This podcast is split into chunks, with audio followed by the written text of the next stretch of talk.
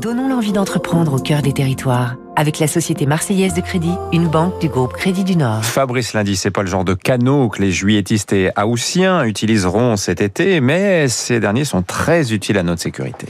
Elles sont insubmersibles, increvables, peuvent résister à une rafale de Kalachnikov. Les embarcations pneumatiques semi-rigides, cylingées. Semi-rigides car le fond de la coque est réalisé en dur. C'est un équipementier majeur des forces d'intervention sur toutes les mers du globe qu'a créé Tibor Cylingé il y a 60 ans. Sur son logo, un requin. Usage civil aussi pour les sauveteurs en mer ou les pompiers. Le chantier installé à, Mer, ça ne s'invente pas, dans le Loir-et-Cher, conçoit des bateaux pliables ou non, en matériaux composites polyester, avec résine et renfort en fibre de verre ou de carbone.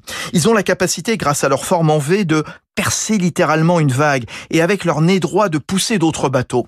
Selon la taille, ils peuvent embarquer jusqu'à 25 personnes, des commandos pouvant surgir à plus de 100 km heure au milieu de la mer pour contrôler des navires ou débarquer sur une plage et ça secoue Martin Serrault, directeur général délégué. Les passagers peuvent prendre jusqu'à 6 G euh, à chaque vague. 6 fois son poids en choc. Voilà. Donc c'est les bateaux sont équipés de sièges suspendus et ont une carène particulière pour euh, amortir ces efforts et, et, toujours aller plus vite dans des conditions de mer élevées et en toute sécurité. Ses clients sont en France la police, le GIGN, les douanes, le RAID, les forces spéciales et dans le monde les gardes-côtes indonésiens, les marines togolaises, égyptiennes, les polices brésiliennes, néerlandaises, les casques bleus.